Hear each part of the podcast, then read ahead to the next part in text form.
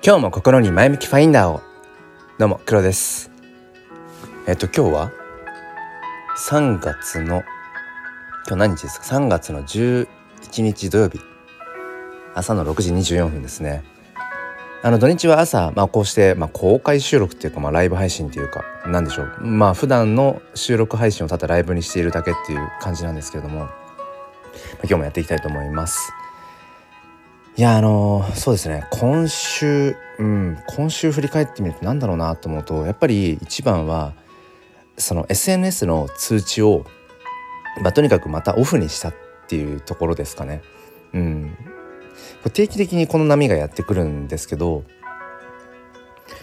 何でしょうね。基本的にはそのスマホの通知はオフがやっぱり良くてっていうのも僕自身がその HSP 気質なので何て言うんでしょうね、まあ、HSP 気質関係ないかもしれないけどなんかいろいろこう浮き沈み浮き沈みって一緒？ん？違うね。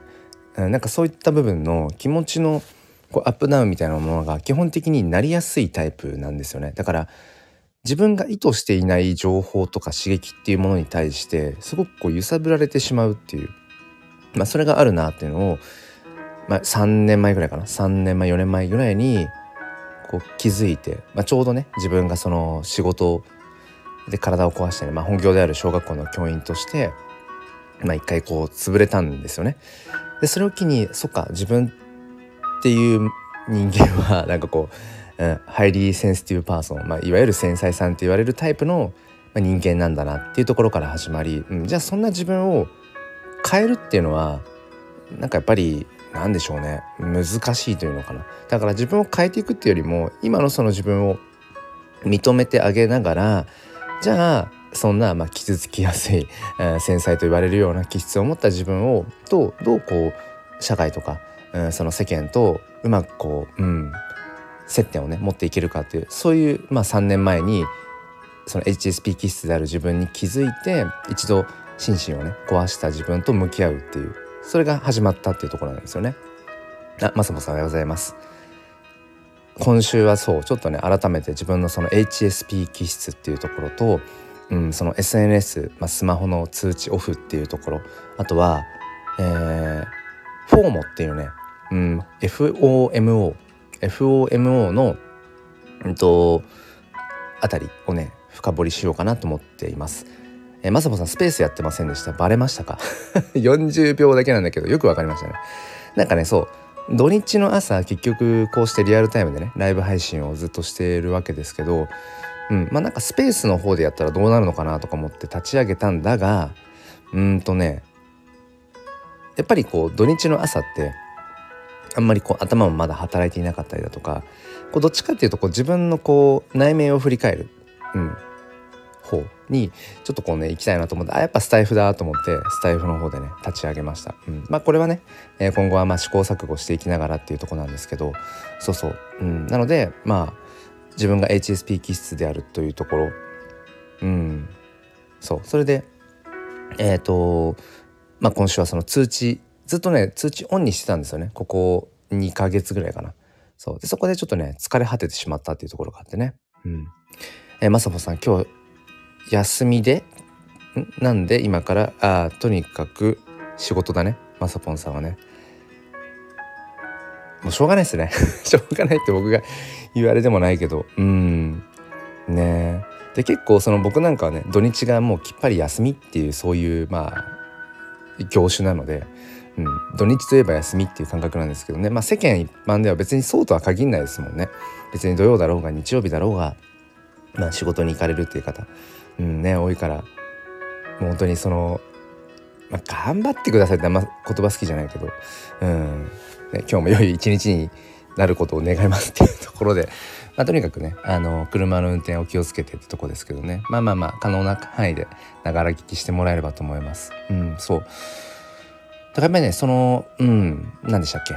そう。今週1週間自分の中で振り返った時にやっぱりその通知をオフにすることがやっぱね自分にとってはやっぱり正解なのかなって。じゃあ今まで通知ずっとオンにしたのかっていうと、まあ、そういうわけではなくて今年のね、えーと、頭ぐらいですね。1月頭ぐらいに一回通知オフにしてるんですよ。でそういう配信もしてるんですけどまたね気づいたらね通知オンにしてたんですよね。うん。そのスマホのね通知をオンにしてた。でこれなんでその自分で分かっているのに通知オンにしていてその通知がねこうパーンとくる、うん、そしてこう日常的に片耳にねワイヤレスイヤホンなんかを差し込んでいたりすると全部通知を読み上げるんですよねそのワイヤレスイヤホンが。そうすると全部そっちに意識が持っていかれるんですよね。うん、でそれに気づいてあやっぱりやめようと思って通知オフにしたりだとか、うん、片耳ワイヤレスイヤホン常駐みたいなのをちょっとこう意識的にやめてね、うん、外す。じゃあなんでそれ分かってるのに通知オンにしちゃうのかっていうとこれまさにフォーモだと思うんですよね。FOMO Fear of Missing Out Fear of Missing Out あのなんていうのかな SN SNS 病とかって言われたりもしますけどその見逃したり取り残されたりすることへの不安ですねフォーも。うん。なんか自分がねいない間に他の人がなんかこう有益な体験とか有益な情報を得ているかもしれない。うん、自分が知らない間になんかどこかで楽しいことがあったんじゃないか。なんか大きなニュースを見逃しちゃってるんじゃないかっていうところからそのホーモっていうのが見逃しの恐怖っていうふうにも言われていたりするんですよね。ホーモ。で確実にこれなんですよ。通知オンに気づいたらしちゃっている自分、まあ、無意識とまでは言わないけど、うん、基本的には通知オフが自分には合ってるって分かってるのに今年のだからね頭1月終わったあたりからまた通知オンにしてしたんですよね。なんでっていうとやっぱりホーモ、うん、見逃しの恐怖ですよね。自分がその情報キャッチアップできなかったことによってなんか損しちゃってたらどうしようどこかで誰かが、えー、有益なね何かを得ていたらどうしようっていうまさにこれなんですよね通知オンにしちゃうっていうのは。でも結局じゃあ通知オンにしていて、まあ、いいことがどれぐらいありましたかってこの2ヶ月を振り返ってみるとまあ何でしょうね。うーん。あ翔平さんおはようございます。毎回ね翔平さんのこのアイコンにドキッとしちゃう僕です。そうそう今日はあの、まあ、Web3 っていうところあとまあ自分自身が次のフェーズに行きたいっていう、まあ、部分。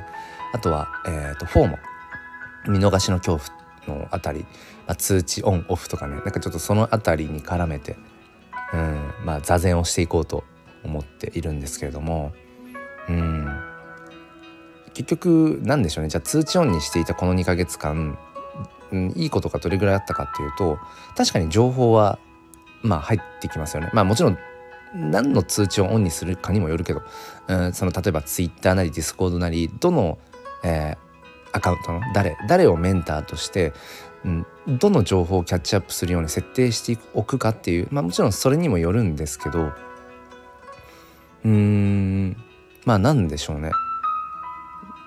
まあ実際その通知オフにした2ヶ月間だったわけじゃなくて通知オンの2ヶ月間だったからまあ、AB テストできていないからね、まあ、そこは何とも言えないけど、まあ、結局通知オフにしていてもまあ大して本当は変わんないんですよね。そう自分の感覚の中で何か逃している気がするっていう気持ちになっているだけで。で自分からこれについて、うん、知りたいなと思ったら自分から、見に行きゃいいんですよね。あツイッターちょっと今見に行こうかなっていうタイミングで見に行く。うん、インスタグラム自分のタイミングで見に行く。スタンド FM 自分のタイミングで見に行く。ディスコードもあちょっとあそこのコミュニティ今そういえばどうなってたっけなとかあそういえばあのちょっと追っていたあの NFT コレクション、うん、プロジェクトどうなったかな？ディスコードに見に行く。なんかそれで本来いいはずなんだろうなって思うんですよね。向こうからどんどんどんどんこう情報が入ってきてっていうのは確かにうんキャッチアップできるかもしれない。なるべく早く。キャッチアップできるかもしれないけどでそれキャッチアップできたことによって得られるものっていうのはもしかしたらそのまあ early でね、うん、先行者優位ってところもあるかもしれない、うん、ともすると、うん、金銭的に利益が出る場合もあるかもしれない。ただ何でしょうね。そのそれによって失うもののもやっぱり結構あるよなって思っていて。で何を失うかっていうとやっぱり自分軸自分のペースっていうところかなってね思うんですよね。だからもっと極端に言うと自分の人生も下手すると失っちゃう可能性あるなってちょっと思ったんですよね。大げさかもしれないけどこの1週間そんなことをねふと思ったんですよね。うん。だからあくまでもその、まあ、スマホデジタルデバイスっていうのは自分が使う側でやっぱあるべきだと思うし NFT ってものも自分の手段の一つとして扱うべきものだと思うしうん。なんかねそのその部分ですよね。だからどっちが主主語になるかっていうところ。だから、まあ、僕がねその影響を受けやすい HSP という気質ゆえにっていうところはあるのかもしれないけど何でしょうね。うんバンバンバンバンこう通知が入ってくることによって何か自分が得ているこういろいろとキャッチアップできている気にはなる、うん、いろんな情報をアンテナ高く上げてるっていうようなある種自己満足もあるかもしれない。でも結局その外部からの外発的なうんその刺激に自分がこう突き動かされてる、うん、だ転がされてる感覚っていうのがやっぱりあるんですよね。うん、でそれがちょうどなんだろうな。うーん違和感なく過ごせている時はそれはそれでも成立するのかもしれないんですけどやっぱひとたびなんかふとねん？なんか違うかもって思うとものすごくやっぱ通知オンにしていることにやっぱりあこれはやっぱりダメだって なっちゃうんですよね。うん、えー、小編さんがね、えー、2週間ぐらいなんですが久しく感じます。スタイフはアーカイブで聞いてはいましたが生配信は久しい感じが、えー、講師ともにいい意味で忙しかったですね。確かに翔平さんご無沙汰でしたっけね。あスタカズさんおはようございます。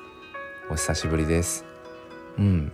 ちょっとね今週はまた自分自身のその HSP 気質っていう部分あとはその SNS 全般のその通知をねなんか気づいたらまたオンにしちゃってたこの2ヶ月間。だからそれをまたオフにしたよとか、うん、それって結局どういうその根本にある問題 問題っていうのかな、うん、問題は何だろうって考えると FOMO FOMO っていう Fear of Missing Out っていう見逃しちゃったらどうしよう。うんっていうその見逃しの恐怖っていうその心理から来るものだと思うんですよね。だからこのフォーモっていうものとどう向き合っていくか。まあ多分現代病の一つだと思うんですけど、うん、SNS がっぱツールとして自分の手段としてすごくうんやっぱり有効的なものだとは思うんです。うん、僕がやっぱりそのそうですね。まあ、この1年間 NFT というものに触れてきてで NFT フォトグラファー NFT クリエイターとしても昨年5月6月ぐらいから、えー、初めてね、うん、あ野良姉さんはじめましておはようございます、えー、聞きやすい話し方されますね。ありがとうございます。なんか朝からめちゃくちゃ嬉しいです。褒められると嬉しいですよね。多分今ねこうにやけちゃったのが 声に乗って伝わっちゃったかもしれないですけど。ありがとうございます野良姉さん。野良姉さんっていうと姉さんになっちゃうね。まあいいか。あありがとうございます。うん。野良姉さんはごめんなさいねちょっとプロフィール今ちょっとあダメだ。ライブやってるとプロフィールから飛べないんですもんね。うんうん。もしよかったらまあちょっとゆるりと。はい。あのながら聞きでね。うんお付き合いいただければと思います。野良姉さん実際はおばさんですわ。いやあのこれね一瞬ちょっと話それるんですけどおじさんおばさんってどれぐらいの年齢からおじさんおばさんなんでしょうね？社会的に言うと。社会的？うんなんだ一般世間的な感覚で言うと。僕ね今年40になるんです。今年40になるんですけど自分の中ではもう全然ピンときてなくてあの自分の想像していただから子供の頃とかね。まあ20代の頃とかもそうかな。想像していたおじさんじゃないんですよ。自分が。なんかねおじさんになってないの。全然なんかその別にアンチエイジングとかそういうことじゃなくて抗いたいとかじゃなくて全然ねなんかおじさんには慣れてないんですよね、うん、おじさんに慣れてないってどういうことかって感じですけど。うん。何なんでしょうねこれね。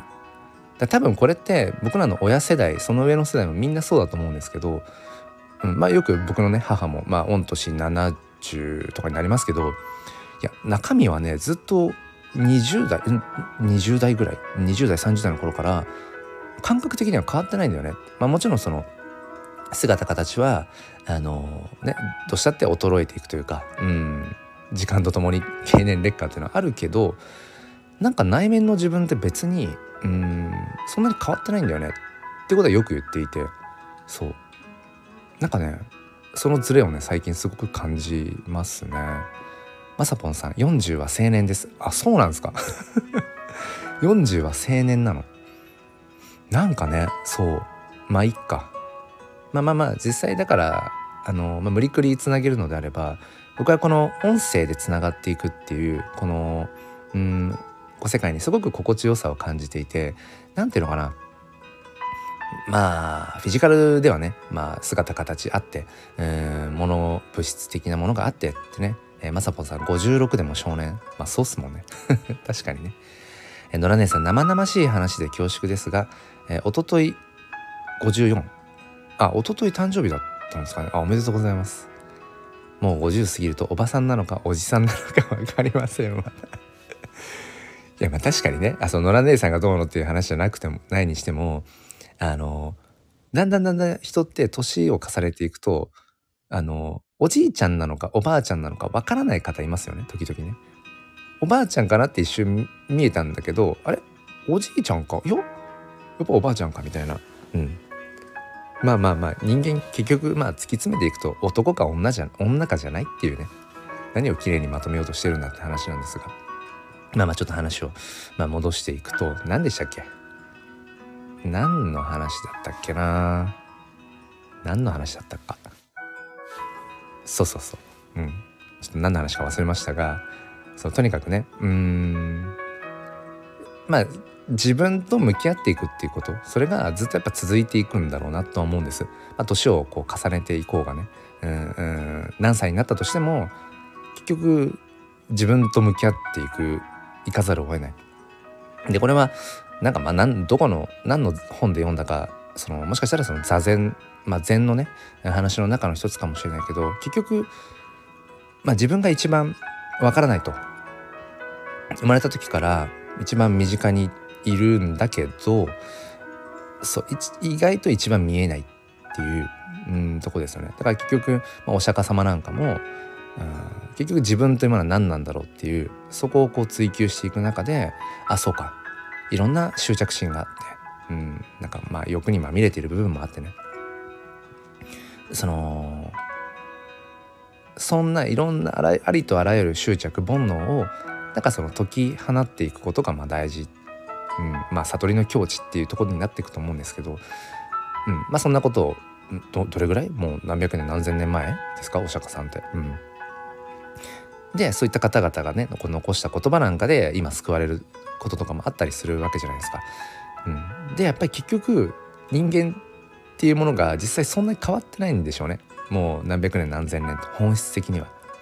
うん、でその執着してしまうっていうのも結局なんか損したらどうしようとか、うん、やっぱりその、まあ、損得感情みたいなものとかっていうのも基本的に人間に備わっているわけで、それが今その SNS 現代病の一つである FOMO FOMO Fear of Missing Out なんか見逃したらどうしよう、うん、怖いなっていうなんかそれがやっぱり今あるんだろうなって。だからなんだっけな、あのー、スマホ脳っていう本を1年、1、2年前に読んだ時に、そこに書いてあったことでね、なんか僕らのその脳っていうものが、それもう、大して変わってないと。もう原始時代の頃からあんまり変わってない。うん。あくりまんじゅうさんおはようございます。ちょっと今週1週間振り返ってね、あの、現代病の一つであるその SNS 病でもあるかな。そのホーモっていう、その、見逃しちゃったらどうしようなんか通知オンにしといて常に情報を得てないとなんか怖いみたいなうん、うん、なんか損しちゃうかもしれないみたいななんかそういう部分とねなんかこう向き合い方みたいなのを今深掘りしているとこなんですけどそうそうでそのそのねスマホ脳っていう本に、うん、人間の脳っていうのはそう原始時代の頃からあんまり大して変わっていないと。だけどそのスマホなりデジタルデバイス、まあ、インターネットもそうですよね、まあ、ともするとブロックチェーンインターネットの上を行くブロック上を行くとされているブロックチェーンっていうものも含めてどんどんどんどんそのデジタルが進化していくわけですよね。でもそれを扱う側の僕ら人間フィジカル、うん、まあ有機物ですよね物質である物質であるあの僕らの脳っていうのはそういったデジタルの刺激に何て言うのかな対応しきれていない追いつけてないんですよね。ってことが書かれていて人間の脳っていうものが。だからもうその例えばスティーブ・ジョブズとかあと誰だったっけなまあなんかその名だたる、えー、経営陣とかっていうのが我が子にその子供用のスマホですよね。そのその本に親のスマホは別としてもなんか基本的にスマホはもう渡さなかった。幼少期の頃、うん、ある程度脳が発達してくるまでは渡さなかった。なぜならそのスマホっていうものありとあらゆるその、まあ、アプリケーションもそうだし SNS サービスっていうものがその脳をハックするように設計されてるんですよね。その人間の脳の弱いところを分かった上で設計されているのでもうその見ずにはいられない。もう気になっちゃう、うん、いいねがどれぐらいついたか。あれもそうですよ。脳をハックするためのものですよね。どれぐらいいいねがついたかリツイートされてるか。うん。なんか反応があるか。インプレッションがどれぐらいか。結局全部あれは脳を支配するためのうん仕組みなので。そういったそのスマホだったりそのアプリケーションだったりそのデジタル系のねうんなんかこう大きなプロジェクトビッグテックなんかの経営陣の経営の人とか経営者とかっていうのはその恐ろしさが分かっているから、うん、あえてこうデジタルデトックスを日頃するっていうだからそこってすごく、あ、ある種矛盾もあるというかうん何とも言えない部分なんですけどっていうぐらいやっぱ人間の脳もっと言うと人間っていうのはやっぱ弱い生き物っていうことなんですよね。でちょうどこの1週間この静寂説っていう話もまあよくしていてうんまあ、性悪説性善説ってあると思うんです。人間って生まれながらにして良い存在なのか悪い存在なのか。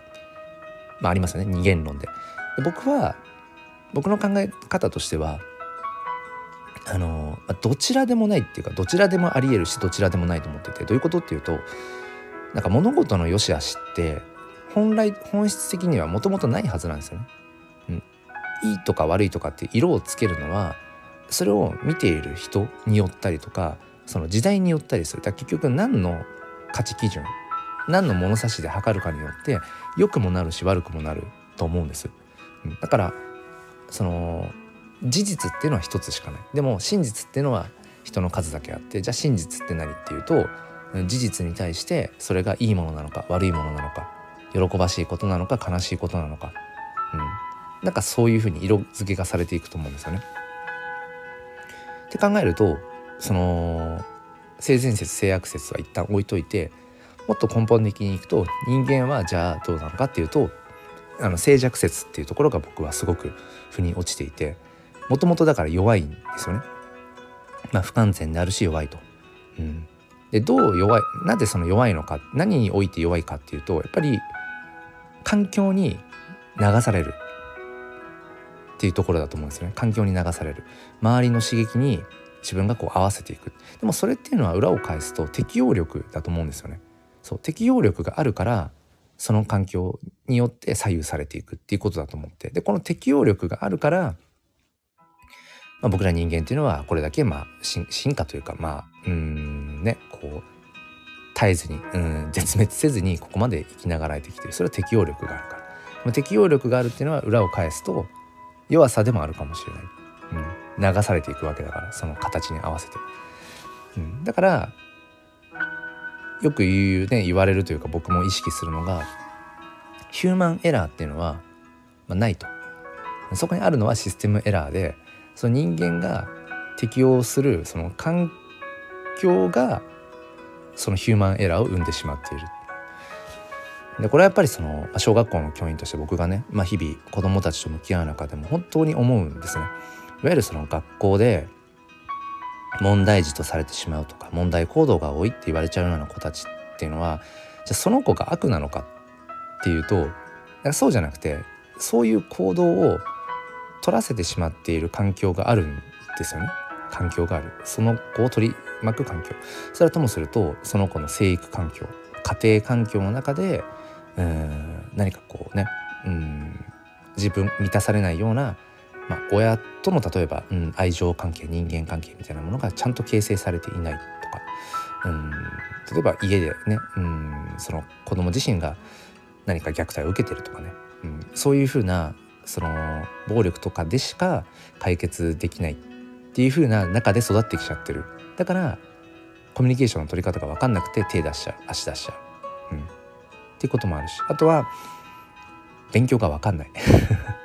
勉強が分かんないから、うん、授業中なんかも分か分かんないしつまんないしね、うん、だからあのー、ちょっと授業じゃ邪魔しちゃうとか、うん、なんかちょっと立ち歩いてみちゃうとかね、うん、だからそれっていうのはともすると本人もなんかどっか困ってるはずなんですよね。でそこを、うん、僕ら教師とか親とか、まあ、周りの大人がどう見るかそれをあこいつ悪いやつだな。悪ガキだなっていうふうに色をつけておしまいなのかいやなんでこういう行動をとってるんだろうなっていうその背景にある環境っていうものを、うん、周りの大人がちょっとふと立ち止まって考えてあげられるかどうかもしかしたら簡単にその環境をのそのそういう行動をとってしまっているねその原因ってものを取り払えることとかっていうのもね結構あるんですよね。だそこに気づこうとするかどうかっていうところがあったりして、うん、だそれぐらいやっぱり僕ら人間って弱いし、うん、簡単にそのバイアスもそうだよね。バイアス思い込み、うん、なんかまあ偏見とか。も簡単に僕ら思っちゃいますよね。うん、いかにこの人生の中でこのバイアスを取っ払えるかっていうのが、うん、テーマだったりもするんですけど、まあ、よくそのアンコンシャスバイアスってねアンコンアンコンとかってよく聞くけどその自分が気づかずに思い込んじゃってる。これはねまあ娘が6歳なんですけどいろんなあんこをねやっぱり保育園から持って帰ってきますね。例えばあのー、ピンクは女の子の色なんだよとか、うん、青は男の子の色なんだよ。うん。スカートは女の子しか履かないんだよとかね。髪の毛が長いのは女の子だよとかね。ちょっとした瞬間にボソッとそういうことを言ったりとかするんです。でああいろんなあんこをもらってきてるなとか 思ってそれは、うん、もしかしたら保育園の先生が無意識にそういう言葉を発してるのかもしれないしその子供たち保育園の子供たちの例えば名前のシールに女の子はピンクでピンクのシールを使ってるとか、うん、男の子は青色のシールを使ってるとか。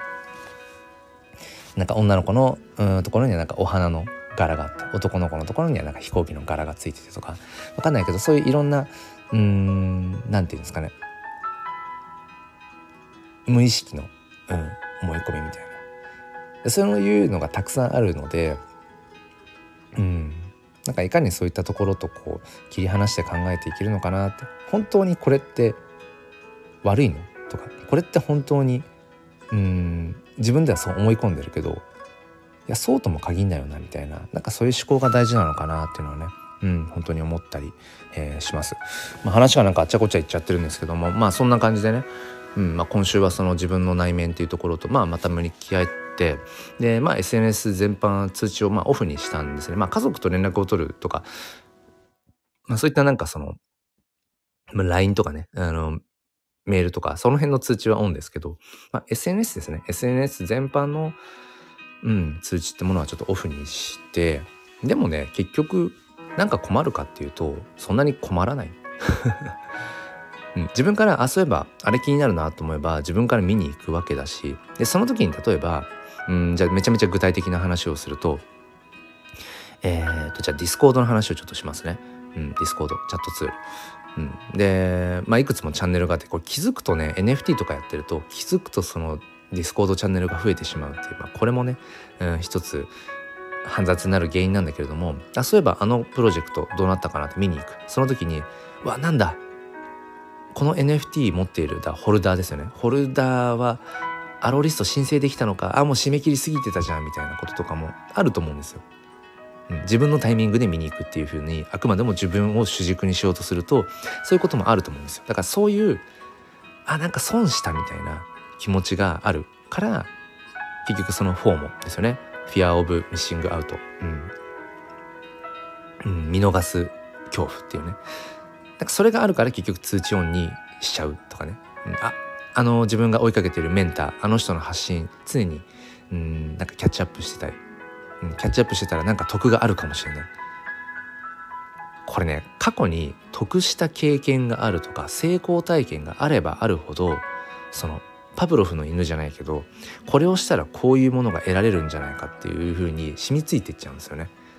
それでどんどんフォームが形成されていくと思っていてうん、だから成功体験ってものすごく表裏一体だなと思ってて、うん、すごく成功体験って大事だと思うし、うん、自己有用感、まあ、肯定感、まあ、セルフエスティームとかも言われるけどやっぱりそれを高めていく上で、あのまあ、日本人がね今すごくそれが乏しいと されてますよね、うん、自己肯定感が低い。特に子供たちなんか。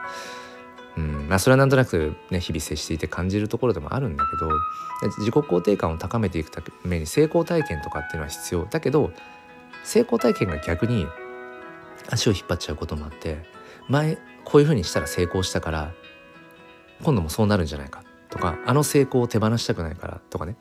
なんかそういうのがついつい通知オフにしあ通知オンにしてしまう。情報を取りこぼさないようにしようっていうふうに、まあ、なってしまう一つ原因だったりするのかなって。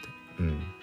だその時に例えばだから通知オフにしてます、うん、で自分のタイミングで見に行きました。特定の情報をね。その時にあなんていうのかな。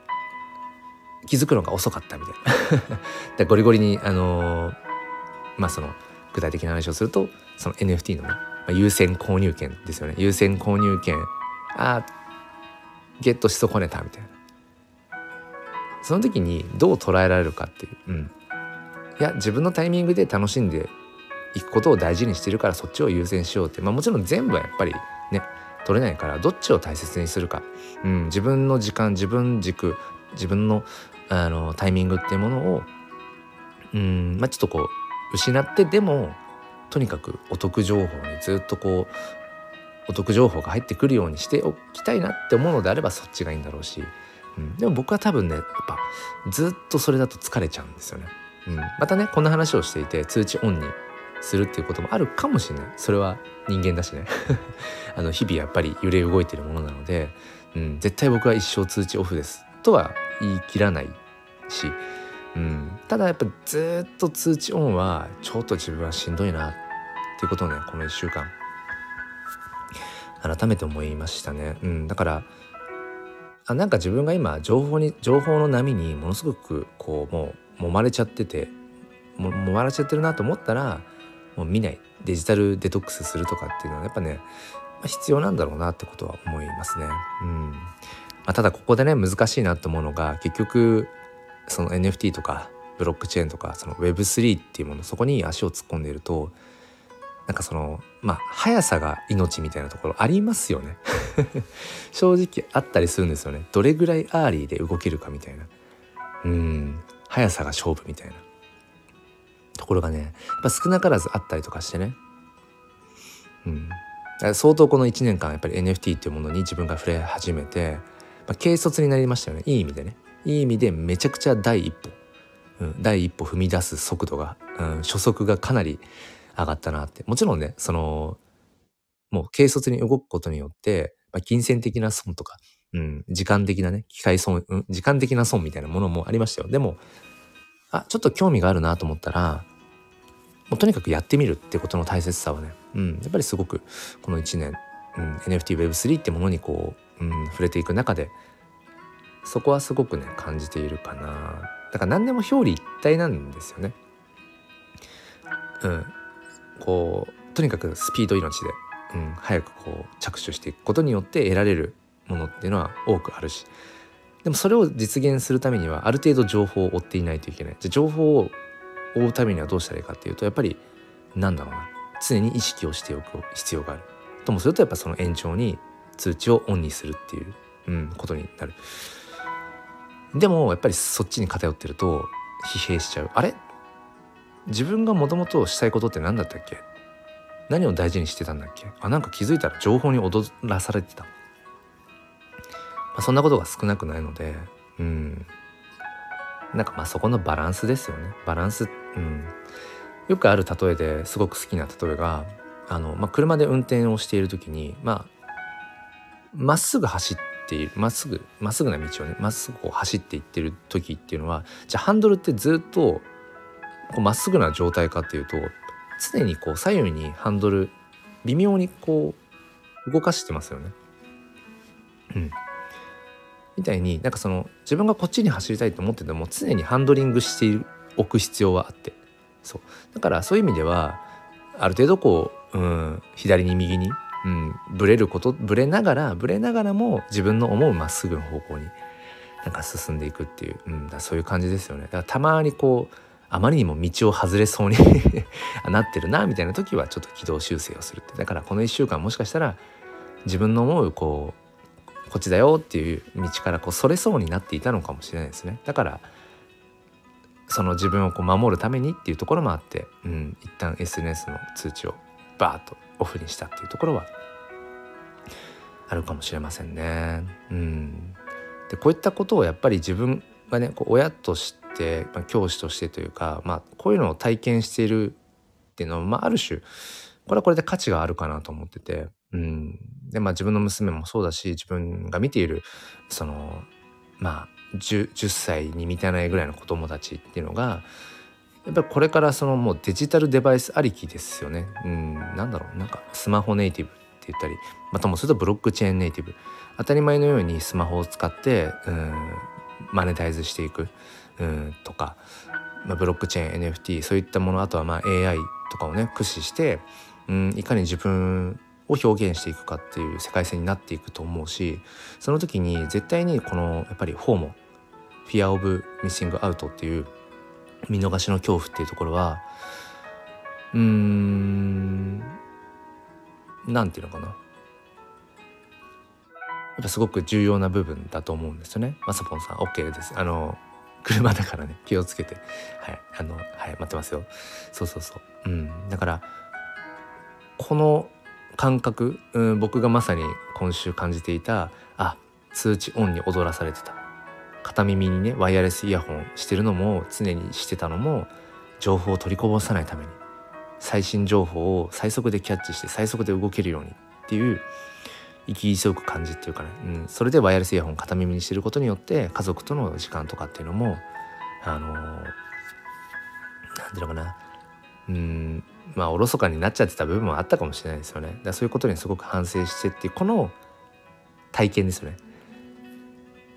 これを自分自身が持っていることによって何て言うのかな、まあ、次の世代の子たちにそういった部分の危険性みたいなものも自分の言葉で語れると思うんです。前向きに捉えるのであればね。まあこれ。うん。まあ前向きファインダーチャンネルなのでそう。そうそう。だから何でもだから何でしょうね。うん。そこだけ切り取ったらネガティブな感情とかネガティブな体験とかもうん。それも絶対こう体験という意味で言えば僕は体験は全て価値だと思うのでその体験を失敗談であろうが成功体験であろうが、ね、それをこうどう、うん、捉えていくかっていう、まあ、自分の本当にまさに心の覗き窓、うん、ファインダー心のファインダー次第なんだろうなってことはね改めて思うんですよね。そうそう。だからその自分の心の覗き窓を、うん、前向きな、ものにしていくために前向きファインダーチャンネルでね、まあ、ずっと2年近くやってきてるわけですけど、うん、これはすごくやっぱ重要大事だなと思いますね。うん。えー、スタッカートさんがね通知オンにしてしまう気持ち分かりますって、えー、私もできるだけ通知はオフにしています。うん。やっぱそうなんですよね。通知オンにしていてまあ、もちろんその連絡を取らなくちゃいけないねその家族とか、まあ、仕事とかそういったうん本当にリアリアルの何かにこう直結しているようなものは別としても、うん、気づけないとまずい部分もあると思うので。でもなんかそれ以外のプラスアルファの SNS っていうのかな。うん、まあ、通知オフであっても別に大して変わんないっちゃ変わんないですよね。そうもうピコンピコンってもう通知が鳴ってる状態って結局やっぱり意識持ってかれますよね。うん、だからそこはやっぱねすごく、うん、この向き合い方っていうのは大事だなって。それぐらいだから、まあ、まさに静寂説ですよね。うん、本当にその左右される、うん、その影響を受けやすいので僕ら人間っていうのは。うん、それを分かった上でじゃあどういう環境を整えていくか。うん、だからそれこそ三日坊主っていう言葉がもう昔前からあるみたいに僕らは弱いんですよね。そう。これを毎日続けていくぞって思っても3日で終わっちゃう。それは何でかっていうとやっぱり楽な方に流されやすかったりうんするからなんですよね。うん、だからもうその自分のモチベーションとか、うん、やる気根性みたいな そういうところじゃなくて、うん、もう嫌が王でもじゃないけどうん、継続できるような環境を作っちゃう。うん、なんかそれがやっぱり習慣化な習慣化として大事なんでしょうね。だから僕がこのスタンド FM で、まあ、2年近くそろそろ2年か、うん。まあ、毎日音声発信を続けて続けられているのはもう今それが完全に習慣になっていてでさらに言うとこの前向きファインダーっていう前向きっていう言葉をこう毎日ライ、まあ、毎日ねこうして配信することによって自分の背中を押せてるんですよね。で前向き前向きっていう言葉を自分に暗示をかけることによっていろんな出来事事象ってものにそのプラスの色付けをやっぱりできるようにやっぱり3年前ぐらいから比べるともう格段に変わったなって自分で体感するのでそういう意味ではこの音声発信、うん、をが自分にとってもう前向きな、ね、スパイラルになっているってことを自分が体感してるからこれをもうやめちゃおうには絶対になんないんですよね。だからこれぐらい自分にとってなくてはならないような、うん、自分自身がプラスになってるなって感じられるようなところまで落とし込めるともう静寂説も何も関係なくいけるなっていうね、うん、それは感じますね。マザポンさんのさっきからね あのコメントを打ちたいけど車だから駐車場ないなとかよっしゃローソンあったっていう。ちょこちょこその間に入ってるコメントが面白くてね。うん。そうなんですよね。じゃあちょっとマザポンさんがね代わりにあのテキストで喋ってくれると思うのでちょっと水分補給コーヒーを飲みます。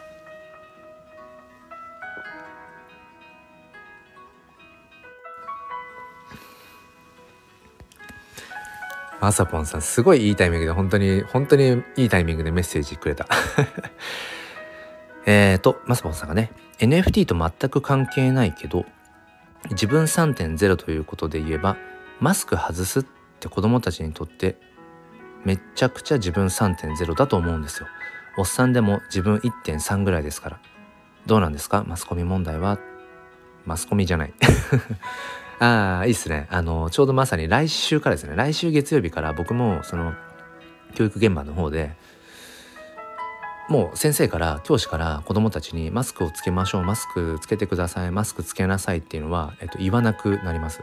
うん、これ結構大きいことだなと思っていてもうこの2年3年、うんまあ、コロナ禍でこれかなりのストレスだったんですよ。教師としてそのマスクをつけていない子子供に対して、えー、マスクつけなさいって一日何十回言うか分かんないんですよ。しかもそれを毎日。毎日。それを2年3年ずっとこう言ってきてかなりのそれってねやっぱりストレスになってるなって日々感じていてねお互いに子供も大人もマスクつけなさいでともすると友達同士で「誰々マスクつけて」とかいう言葉も飛び交うわけですよ。でこれってもともとなかったわけじゃないですか。教育現場。教室の中で。そういうやり取りって。マスクつけなさいって。つけてくださいっていう。そう翔平さんね毎日しんどい。そうしんどいんですよ。それねすごくしんどい今思うとやっぱり大人も子供も教育現場でものすごいねやっぱり、ね、心理的負担がねやっぱあったと思うんですよ。この45年。あ45年じゃない 3, 3年？3年ぐらい？うん、あまさこさん気をつけてね。運転ね気をつけてください。うん。そう。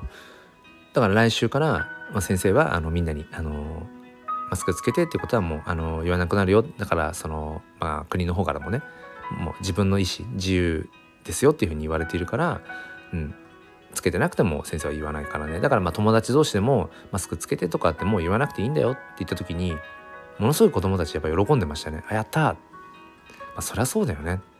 うんだってまあそのコロナのことか。まあこれはちょっと地域自治体にもよると思うんですけど、まあ、自分が勤めている学校なんかではもう基本的にはこう机は向かい合わせないだから班の形みたいなものもしないでみんなこう黒板の方向いた状態。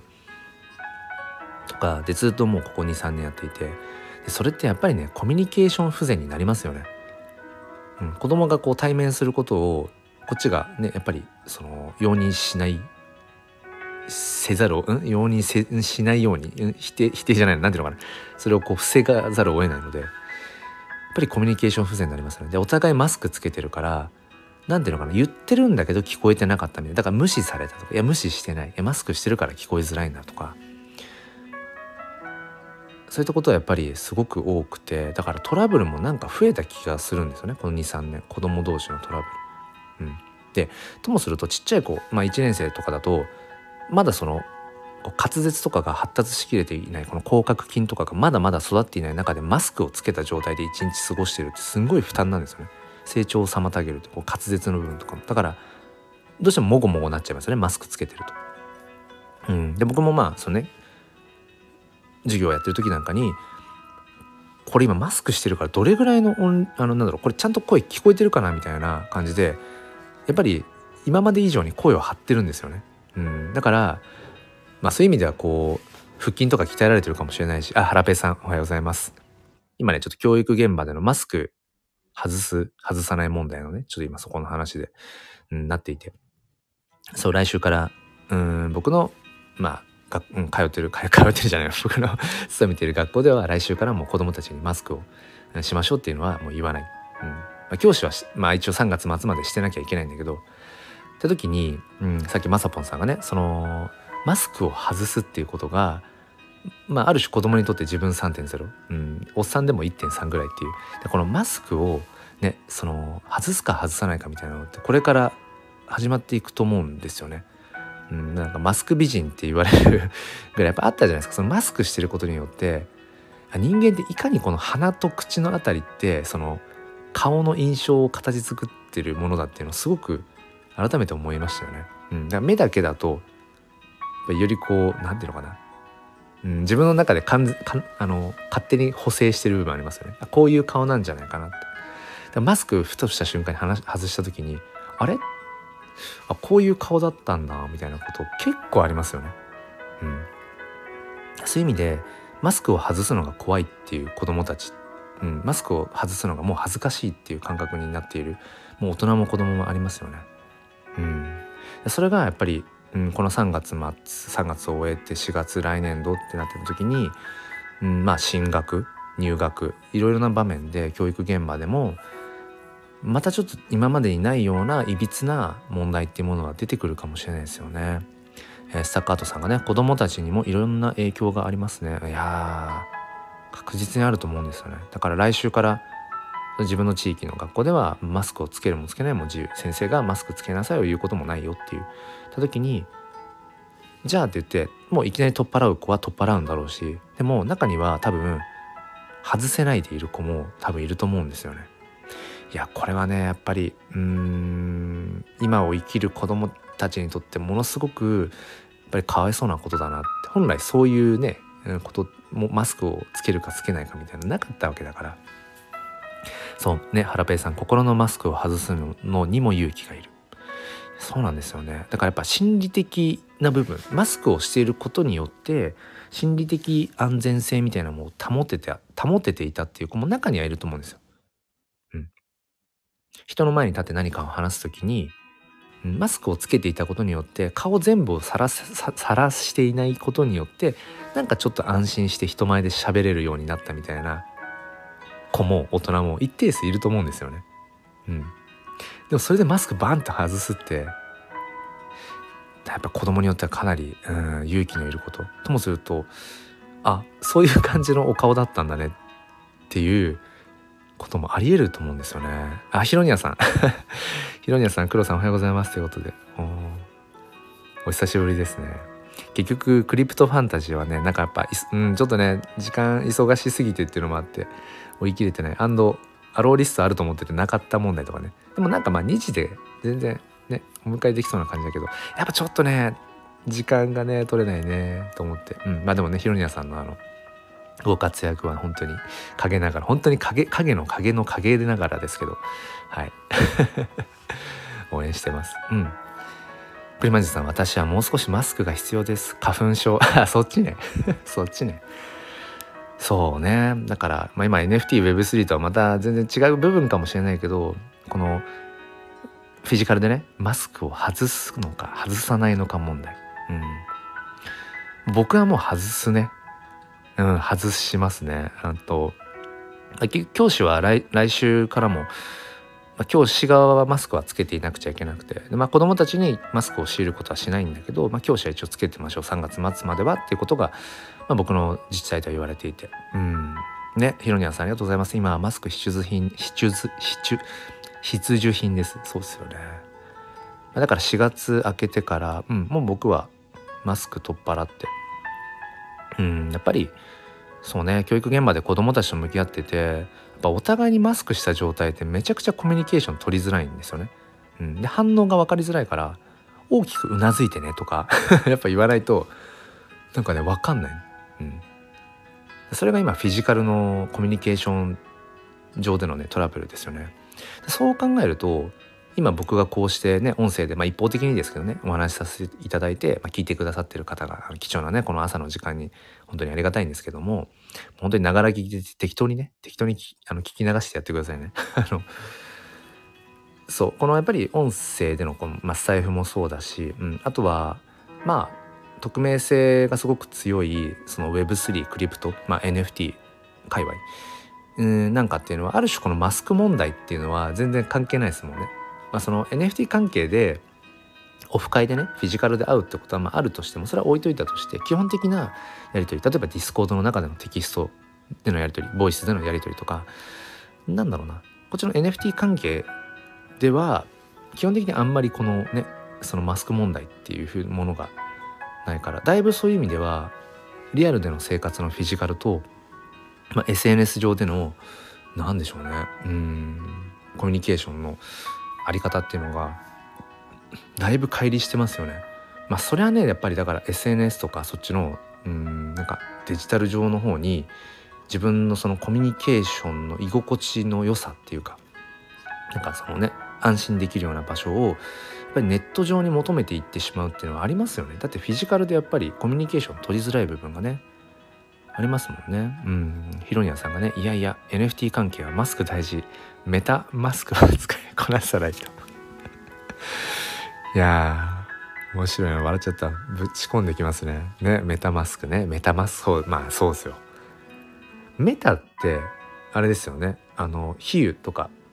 ねメタファーって言いますよね。比喩的なものですよね。マスク、うん、だから比喩的なマスク、うん。ね、だからマスクってあの英語で言うと仮面とかその顔のこともマスクって言いますよね。だから、まあ、そういう意味では SNS 上で、まあ、顔をねあの PFP アイコンとかで顔を出してるとかは別として基本的に僕らはマスクをしてるんですよね。その仮面っていう意味での。マスクをしてうんやり取りをしてるんですよね、うん、でもそれが前提とされているところが Web3 の、うんまあ、良さでもあるのかなって。でも最近結構その Web3 イコール匿名性っていう色がなんか薄らいできた気もしますよね。うん。Web3 っていうものが完全にその匿名性じゃなくてあえて名前を出していくあえて顔を出していくみたいな。うん。いやメタバースやっぱまだなかなか来ないよね。技術的にも追いつかないよね。だからやっぱりある程度フィジカルの方でも展開をしていかないと NFT ブロックチェーン Web3 って先進まないよね。みたいな風潮も出てきてますよね。うん。えー、翔平さんがマスクはまだ外せないですね。花粉症ではないけど仕事でお客様と会うことが多いので、えー、会社で社内にずっといるならしないですけどね。そっか。なるほどね。メタマスクうまい。えヒロニアさんがね、すでに誰かが言ってると思いました。誰も言ってなかったですね。誰もね、そんなね、あのね、そう、ふざけたことはね、とか言って、まあ嘘です冗。冗談ですけどね。うんうんうん、そうそう。ねまあでも、そうね、仕事にもよるのかもしれないし、だから難しいなと思うのが、そのね、翔平さんみたいに、まあその仕事でお客様と会うような、だから接客業とかの場合とか、特にあるでしょうね。うん、日頃からある程度ね、うん、気心知れたような関係性の中でよしじゃあもうマスクね、うん、外していいよっていう自由っていうふうにまあ結局まあこれはね中央集権的だけど国がそう言ってるからっていうのもあるっていうなんかちょっと、うん、管理主義的なとこあるけどまあ国もそう言ってるしだからとマスクをしてない人に対してマスクしてっていうのも言えないよってことでもあると思うんです。マスクしてない人に対してマスクしてって言った時にいやだって国からそうやってもうね、うん、そこはもう自由意志個人の、うん、意思にっていうふうに言ってるじゃんって言った時にじゃあ僕ら何をよりどころにするんだろうみたいなところも出てきますよね。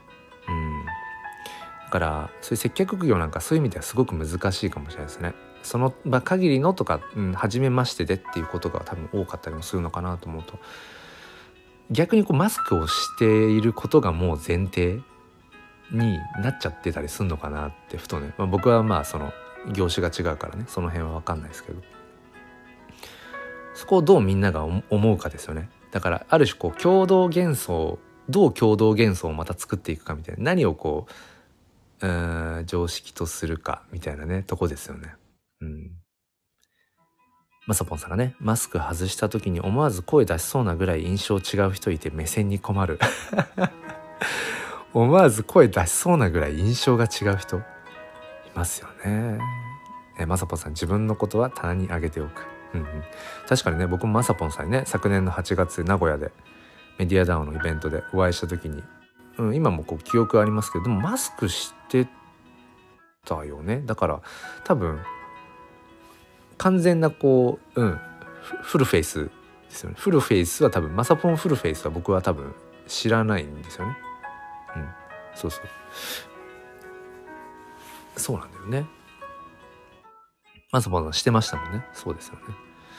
そうだからなんかもうマスクセットで多分人の顔を認識してますよね。うん。だからうんまあ、今後こここれがねどう社会にこう影響を与えていくかっていう、うん、ことだと思うんですけど。まあ語弊なくってとこですけど、まあ、唯一ね僕があよかったと思うのが娘が今年のこの4月から小学生なんですよ。であのまあ娘が生まれてまあそうですねでそのコロナがねうん始まった時に、まあ、娘が小学校に上がる頃にはもうマスクは外せてるでしょって思ってたんです。で保育園とかなんかはねあの子どもたちはやっぱりマスクは基本的にはつけなくていいですよっていうような方針でやっぱりその発育上を何ていうのかな。やっぱ表情がちゃんと見えてることっていうのが大事だしっていうところで、まあ、ずっと来ていてだから全然マスクをつけることにあんま慣れてないんですよ。むしろまあ嫌がる。まあなんかちょっとお店とかねそういうどこかこう公共施設に入るような時はまあつけなきゃいけないから仕方なくつけてもらうけど基本マスクはしていないから小学校に上がるタイミングでマスクつけなくちゃいけないっていう生活だったらものすごくかわいそうだなと思ってたんです、うん、でも幸いなことに、うん、この4月に入学する今のえー、っとだから年長さんですよね。保育園。年長さんである、まあ、娘の世代っていうのはまあギリ間に合ったなっていうところですよね、うん、だからもうマスクをしてない状態で4月に、えー、入学をするので。うん、だからお互いにマスクをしていない状態でのコミュニケーションが当たり前でね小学校上がれるので、まあ、そこは唯一ね救われたかなと思いますね。うん、でも中にはもしかしたらねうん入学してきたタイミングでマスクありきでスタートする子もいるのかもしれないなと思うとうんなんかねいろいろといたたまれないところはねありますよね。翔平さん僕も長女が4月から小学校1年生あそうなんですね。同級生じゃないですか翔平さん同級生だ。しかもねそっかそっか同級生だいやなんかねもう未来に溢れてますよね。本当にね。うん。ブロックチェーンネイティブ。ブロックチェーンネイティブのね子たちがまあ今後どういうふうにね時代をこう変えていくのかっていうことを楽しみにもしていますけど。えー、まさぽんさん Voicy のブソンさん。あれリアルブソンさん？印象めっちゃ違ったわ。もっと眉毛ボンだったんだけどめっちゃいい男やん。僕ねあのあそう。このね僕が結局今毎日ツイッタースペースであの毎日スペースをねやるようになってからそろそろ100日になるんですけどだいぶ続きましたね。続いてますね。うん。なんだっけ何の話をしようと思ったんだっけ？そうあのツイッタースペースを毎日するようになってそれでもこの土日にはスタンド FM でライブ配信をする理由はあのツイッターのスペースで話せない話とかってやっぱあるんですよね。なんかちょっとだからこのスタイフは裏話ができる用の結構クローズドなライブ配信だと僕は思っていて、うん、っていうところでね言うんですけどそうそう。あこうさんおはようございます。はじめましてですかね。医療メディアの編集者編集者編集者さん。えー、配信を夜11時ぐらいにさせてあウクレレウクレレされてるんですね。なんか結構皆さんいろんなね特技持ってますよね。うん、あちょっと待ってコメントがいろいろ言っちゃったけどえっ、ー、とそうだからねまさぽさんブソンさんね僕ねあんまりねブソンさんの話し方が あんまりあんまりしっくりこなくてねそうなんですあんまり聞いてないんだけどまあいいやっていう裏裏話をねこのスタイフではしやすいのでそうだからねスタンド FM のライブ配信も継続してるんですよ。ツイッタースペースの方でちょっとね話すと角が立つかなみたいな話をあえてこっちのスタイフで話してることもあったりしていてえっ、ー、とヒロニアさんが黒さんも時々顔出してますがイケメンああありがとうございます ありがとうございます。えっ、ー、と、ハラペイさん、このライブはアーカイブに残してるんですか？あ、残してますね。いつもライブは。うん、アーカイブに残してます。うん。そうそうそう。えっ、ー、と、コウさんがね、こちらと本赤のツイッターの方でフォローさせていただいてます。一方的に。あ、そうなんですか？ん？ちょっと待ってください。えっと、コウさんがこちら、こちらでスタイフだよね。スタイフと本赤のツイッターの方でフォローさせていただいてます。一方的に。コウさん？え、僕が認識しているコウさんいるけど、そのコウさんじゃない？ごめんなさい。なんか、あれ？ちょっと待ってね。なんか今ね、混乱してるな。ちょっと待ってください。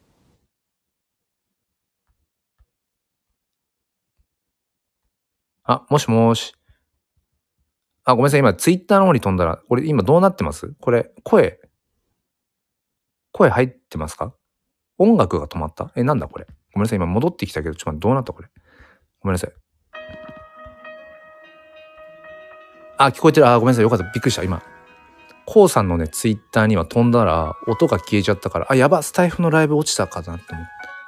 すみません。失礼しました。コウさんごめんなさい。ちょっと、あの、はい。めっちゃ今動揺しました。あれ？あの、あのコウさん、いや違う。あれ？うん。すいません。失礼しました。うん。そうなんですよ。だから何の話をしてたんだっけなと思うと、そうそう。だから、そう。長女がね。うーん。長女がそう4月から小学校でねで翔平さんのお子さんも、うん、小学校に上がるっていうところでなんだっけなんかいろんな話を絡められそうなんですけど、うん、だからこのマスクをねまあ外した状態で小学校に上がれる、うん、その娘の世代っていうのはある種救われたのかもしれない。でも今すでにマスクをしているのが当たり前になっている子どもたちあと僕ら大人もまあこのね春からねどういうふうにこのマスクをうんつけたままでいくのか外すのかでさっきもね、まさぽんさんがそのこう知人がマスクを知人っていうのかな？こうマスクを外した時にあそういうお顔だったの？っていう ありますよね。そのプラスの反応だったらいいけどねあなんかマスク外してすごいあの素敵みたいな方向だったらいいけどその逆の時ってお互いなんかなんだろう？なんかお互いに損してる感、あれ何なんでしょうね？そうなんだよね。とかね。うん、なんかその辺もまた、うん、ある種こう、社会現象とは言わないにしても、ね、なりそうです。なんかこう、どこかがこう問題になりそうな部分はありますよね。こうさん、罠みたいなツイッター。いえいえ、とんでもないです。えー、ひろりさん、もしもし、ブラジルの人間、じゃあブラジルの人間じゃないや。ブラジルの人聞こえますか？聞こえますよ。ヒロニナさんあれっすねあの本当にぶち込みますね笑っちゃうないや変わらないなえハラペさん女性がマスクを外す瞬間好きごめんなさいね。あのねハラペさんのその絵文字も顔文字も何もないあの一文。女性がマスクを外す瞬間好きっていうのがものすごいあの偏愛 偏愛っていうか変態感がめっちゃあってごめんなさいね。ちょっと今笑っちゃった。めっちゃ。えまさぽんさんハラペイさんは俺の次に変態。あまさぽんさんの次に変態なんですね。え翔平さんハラペイさんいいひろにさんめっちゃ賛同してるじゃないですか。わかります。こうさんが笑い泣きしてね。わかる。女性がマスク。ごめんなさいね。あの今ね女性の方もあの何人か聞いてくださってると思うんですけど。でもどうなんでしょうね。まああまりこう男性女性とかっていうくくりをね、まあまあ職業柄もあるかもしれないけどね。なんかあんまり男性とか女性とかって、ね、くくらないとか、まあ、男の子だから女の子だからとか男らしさ女らしさみたいな、まあ、そういう時代じゃないけどある？どうなんでしょうね。これ女性、まあ、女性陣ってあえてねちょっと語弊がなければいいけど。うん。女性陣からするとどうなんですかね。その女性がマスクを外した時に。まあある種わかんない。それがいい意味での、うんまあ、感情を抱くことに対してはね。うん。どうなんでしょうね。であれかな？あのよちょっと昭和感出ちゃうかもしれないですけどあのフルフェイスでねバイクでブワーンってきてこう止まった止まってフルフェイス外して髪の毛バサーの女性見てドキンみたいな。それのマスク版？わかんないけど。そういう感じの。うん。でそれって無理本当無理くりあれですよ。無理くりあのそれをねあの転用する。あちょっと違うのか。原部さんちょっと違う。あのレザーのライダース着たあのー女性がこうバイクブーンが来てキュキューの止まってフルフェイス取っての髪の毛バサーのそれとはちょっと違うちょっと違うんだね。そっか。なんか似たようなも本質は一緒なのかなと思ったんですよね。その見えていなかったものその隠されていたものがこう、うん、垣間見えた時のその束縛からの解放みたいな。うん。おしとやかなところ？マスクもね。そんな感じ。そっか。うん。だからやっぱマスクねあのたかだかどれぐらい？あのどれぐらい？縦横何センチ？か分かんないけど。ああれによってマスクによってやっぱ隠されている何かっていうのはやっぱ心理的にね。まあでもマスクをしてることによって対面しやすい場面っていうのもやっぱありましたよね。ありますよね。僕もある気がする。マスクをつけているからなんかこううんちょっと AT フィールドにも近い感じ。エヴァンゲリオンのね。私はマスクしてます。プラスだから心にもマスクしてますよ。ちょっとこうガードしてます的なニュアンスももしかしたら作ってるかも。だからもうまさにそのメタマスクですよ。ねメタマスク、うん、マスクという名のちょっと比喩ですよね、うん、フィジカルでの口にマスクをしてることによってなんかこう心の障壁みたいなのも一つ一枚うん。そうそう。あるんじゃないかなって。うん。まさぽさんアーティストと変態は紙一重。まあそうですよね。結局アートって何って言ったら自分の中にある偏愛、まあ、マニアックな部分。自分はこれが好きなんだ。これに熱狂ができるんだっていうものを、えー、絵とか音楽とか写真とか、うん、なんだろう。まあ言葉とかそういった、まあ、目に見える形に消化させていくものがアートですもんね。だからそういう意味ではアーティストっていうのは変態だと思いますよ。もう紙一重どころか変態だと思う。でもみんな変態だと思うのは僕だけかな。これかなりすごい真面目な話でみんなあのいわゆるそのなんかこういろんなこう心理学的なテストやったりだとかいわゆるそのうんウィスクみたいなねうん学力的なとかのをこう測ったら絶対みんなこのいろんな項目の中でこうガタガタガタなはずなんですよ。綺麗なあのこうなんか南角形多角形綺麗な多角形正多角形みたいな形には絶対なんなくてえっ、ー、と例えば話す力がちょっと欠けてるとか聞く力が欠けてるとかうん文章に起こす力の部分が欠けてるとか社会性が欠けてるだとかうんなんかいろんな多分こう欠けてる分どっかたけてる。欠けてるとたけてるってちょっと言いづらいですけど。短所があったらどっか長所があってみたいな。絶対みんなこういびつな形なはずなんですよね。だからみんな絶対にそういう意味では、うん、みんな変態でもあると思うんですよ。どこどこかしらで突出している部分があって。まず自分の突出している能力に気づけているかは別としてちょっと無理くり真面目な話にしたけど。うん。ねヒロニアさん今 NFT に触れてる人はみんな変態。まあそうですよね。総じてそうだと思いますよね。うん。原部さんマスクを外す。うん。途中で送信しちゃった？ななんか途中だったのかな？そっか。うん。まあそうですよね。今の時点で結局 NFT に触れてる人たちっていうのがまあ本当に、まあ、増えないですね。NFT 人口増えないね。1万5,6,000人って言われていてちょっと上がったのかな？ちょっと上がった感じもするけどでも2万人いかないでしょ？だから、まあ、1年前僕が NFT 始めた1年前が多分1万人いたかいないかっていうぐらいだからだから2022年の中で1万人増えなかったぐらいですもんね。だからなかなか増えないよね。やっぱりうん。NFT がなんだろうマスアダプション一般大衆化していくってっていうのはまあ時間がかかるのかどっかで突然ボーンといくのか。うん。まあでもそうですね。うん。まあ楽しいからね。いいんだけど。まあマスアダプションするかどうか一般大衆化するかどうかは別としてうん、自分自身自身にとってやっぱり NFT ってものがすごくやっぱり大きいし、うん、自分のねその偏愛であるアートをこうやっぱ表現していく上でも NFT ってものがすごく僕はやっぱ親和性が高いしそのいわゆるブロックチェーンの、まあ、ロマンですよね。それこそこの1週間僕がそのやっていたことの一つで、まあ、ビットコイン NFT ですね。ビットコイン NFT、うん、ビットコインのブロックチェーンの方に、まあ、自分のそのアートを、うん、刻む。ってことをまあやってみた時にまあやっぱもうそれはロマンでしかないなと思いましたね。うん、なんかいろいろこうあだこうだ調べてビットコイン NFT としてねブロックチェーンにこう刻む、うん、なんかそのワクワクドキドキ、うん、本当にそのちっちゃい子がね雨降ってる日雨降った後とかに「あ水たまりがある」っつってそこに思わず飛び込んでいく。でまあ周りの大人は「ちょっとやめて泥だらけになっちゃうじゃん」みたいな。つい言っちゃうんだけどでも子供は泥だらけになるかどうかじゃなくて「なんだこの水たまりなんか踏むとピシャピシャする。なんだこれみたいな。もうその好奇心だけなんですよね。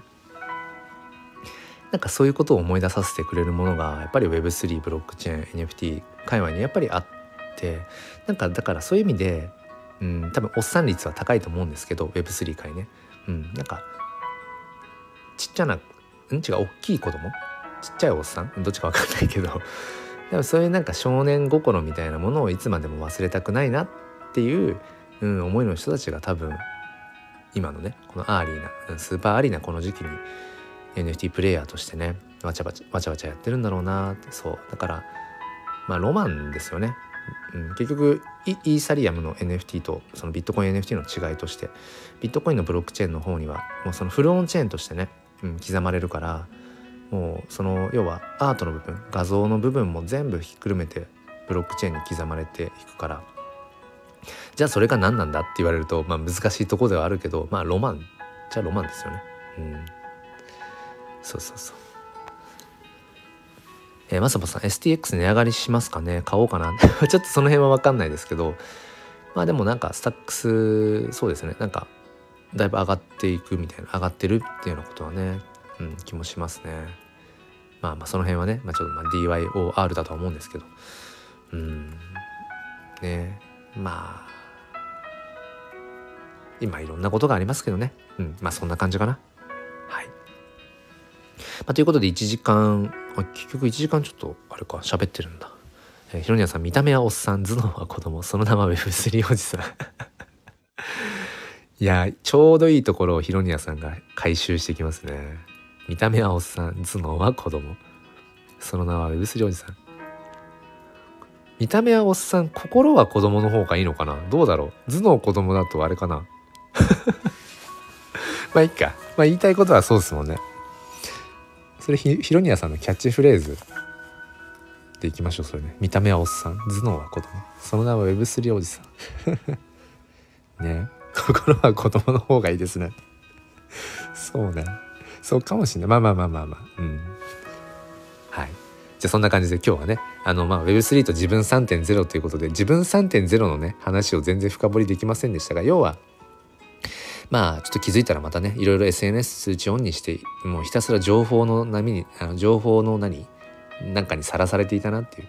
うん、でまあ変わらず NFTWeb3、うん、自分はコミットしていくんだけれどもやっぱりこうリアルな生活もあって、まあ、本業のね、まあ、仕事もちょっと4月から、うんまあ、小学校の教員としてちょちょっとねもうちょいこう責任のある、ポジションに、まあ、つかないかなんて話もされてちょっと4月からねまあちょっとそっちの方も忙しくなるかなと。うん、でまあ娘、うんまあ、妻と向き合っていく時間とかそういうのも含めて、まあ、結局バランスだと思うので、まあ、ちょっとそんなようなねバランスをうまくとっていきながら、うん、でもその NFT っていう自己表現の、まあ、手段としてもね、うん、なんかこう追求していきながらっていうところで、まあ、NFT に出会っていなかった自分を自分1.0とするなら NFT と出会って自分2.0でなんか今年2023年はなんかもうちょっとそうねフィジカルでの自分の生活とその NFT とかブロックチェーンとか NFT ってものがもうちょっとこう合致できたならばなんかそこは自分3.0になれるのかなみたいなそんなことをちょっとね